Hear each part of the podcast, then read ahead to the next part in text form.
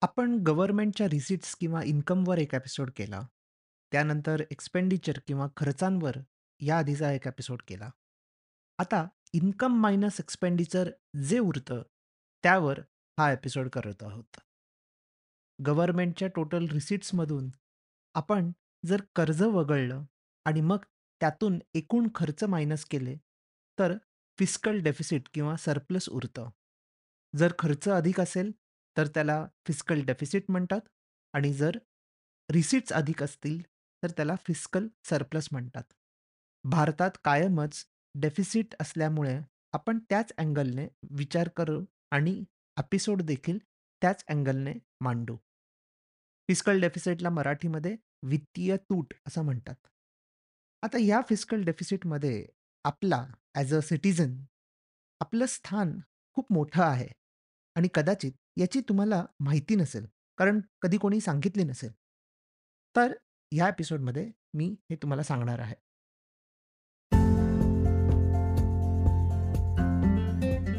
Episode start करायच्या आधी एक छोटीशी अनाउन्समेंट.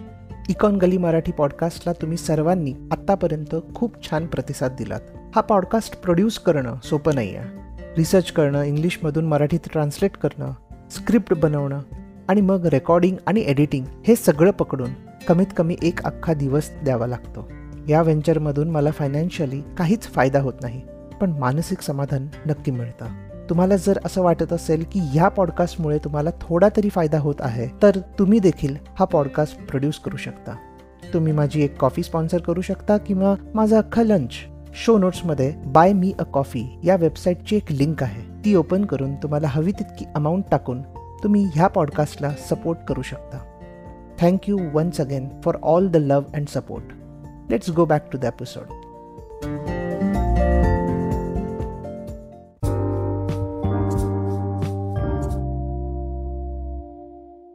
fiscal deficit किंवा वित्तीय तूट ही जी-डी-पीच्या चार ते पाच टक्के असणं नॉर्मल किंवा टॉलरेबल मानले जाते. त्यापेक्षा जास्त असेल, तर काही प्रॉब्लेम्स येऊ शकतात. ही लेवल प्रत्येक देशात वेगळी असू शकते. 2008च्या ग्लोबल फायनान्शियल क्रायसिस आधी फिस्कल डेफिसिट कमी होत चालली होती आणि एका सेफर लेव्हलवरही आली होती. जागतिक आर्थिक संकटानंतर ती झपाट्याने वाढली आणि फायनान्शियल इयर 2012 पर्यंत ती सहा टक्केच्या आसपास होती. त्यानंतर सरकारने यशस्वीरित्या ती मॅनेज करून कमी आणली. परंतु कोविडने परिस्थिती वाईट केली. फिस्कल डेफिसिट 2021 मध्ये नऊ टक्क्यावर आली होती आणि आता ती त्यापेक्षा थोडी कमी आहे, पण तरीही उच्च मानली जाते. या बजेटमध्ये किंवा अर्थसंकल्पात सरकारने अनावश्यक खर्च टाळला पाहिजे आणि वित्तीय तूट जी-डी-पीच्या पाच टक्केच्या खाली ठेवण्याचा प्रयत्न केला पाहिजे. जनरल इलेक्शन्स पूर्वी हे शेवटचे पूर्ण बजेट किंवा अर्थसंकल्प असल्याने हे कठीण होऊ शकते. कारण आपल्याला माहिती आहे, की इलेक्शनला डोळ्यासमोर ठेवून जर बजेटची तयारी केली, तर कोणत्याही प्रकारच्या पॉलिसीजमुळे फिस्कल डेफिसिट वाढू शकतं. ओके. तर मुख्य भाग. आपण वित्तीय तूट किंवा डेफिसिट म्हणतोय खरं, पण त्याचा अर्थ असा, की सरकारकडे खर्च करायला पैसे कमी आहेत. तरी पण तो खर्च कसा केला जातो? उत्तर खरं तर सोपे आहे, की गव्हर्नमेंट कर्ज काढून की गॅप भरून काढते. तर गव्हर्मेंट कर्ज कुठून काढतं? गव्हर्मेंटकडे दोन ऑप्शन्स आहेत. पहिला ऑप्शन बाजारातून कर्ज घेणं, that is through bond markets.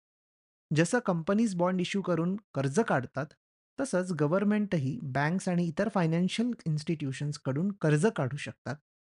Treasury bills किंवा गव्हर्नमेंट बॉन्ड्सच्या रूपात हे कर्ज घेतलं जातं. दुसरा ऑप्शन असा, की ते आपल्याकडून कर्ज घेऊ शकतात. हो, आपल्याकडून. तुमच्याकडून, माझ्याकडून, आपल्याकडून कर्ज घेऊ शकतात. तुमच्याकडे प्रॉव्हिडंट फंड किंवा एन-एस-सी किंवा पोस्ट ऑफिस फिक्स्ड डिपॉझिट यापैकी एखादी गोष्ट असेलच ना? त्यांना स्मॉल सेव्हिंग स्कीम्स म्हणतात. हे स्मॉल सेव्हिंग स्कीम्स ती डेफिसिटची जी गॅप असते, ती भरून काढण्यासाठी सरकार वापरते.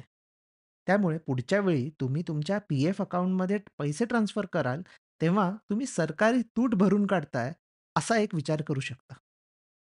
एक मेन गोष्ट जी लक्षात ठेवायला हवी, ती म्हणजे बँकेशी संबंधित डिपॉझिट्स अशा प्रकारे सरकारकडे जात नाहीत. It is only related to post office deposits आता आणखीन एक महत्त्वाचा मुद्दा.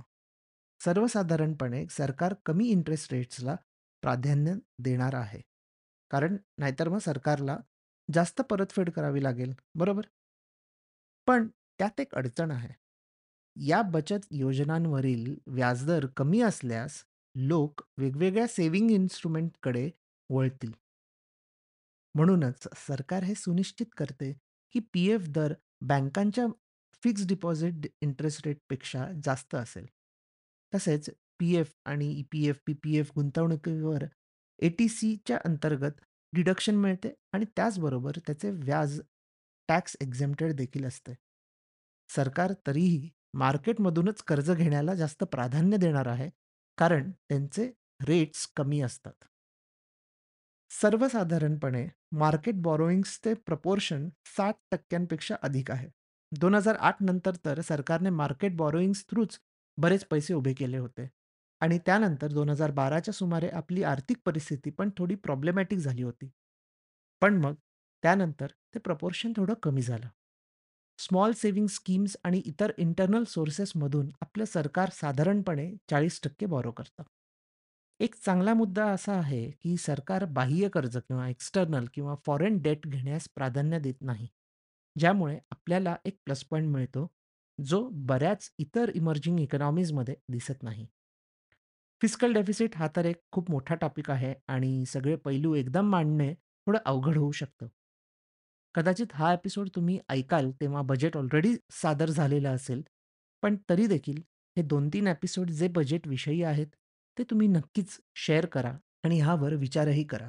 ज्यामुळे तुम्हाला बजेट आणखीन व्यवस्थित समजू शकेल. माझे यूट्यूबचे व्हिडिओज देखील शेअर करा, ज्याच्याबद्दल मी लास्ट एपिसोडमध्ये तुम्हाला माहिती दिली होती. Thank you. See you soon after budget.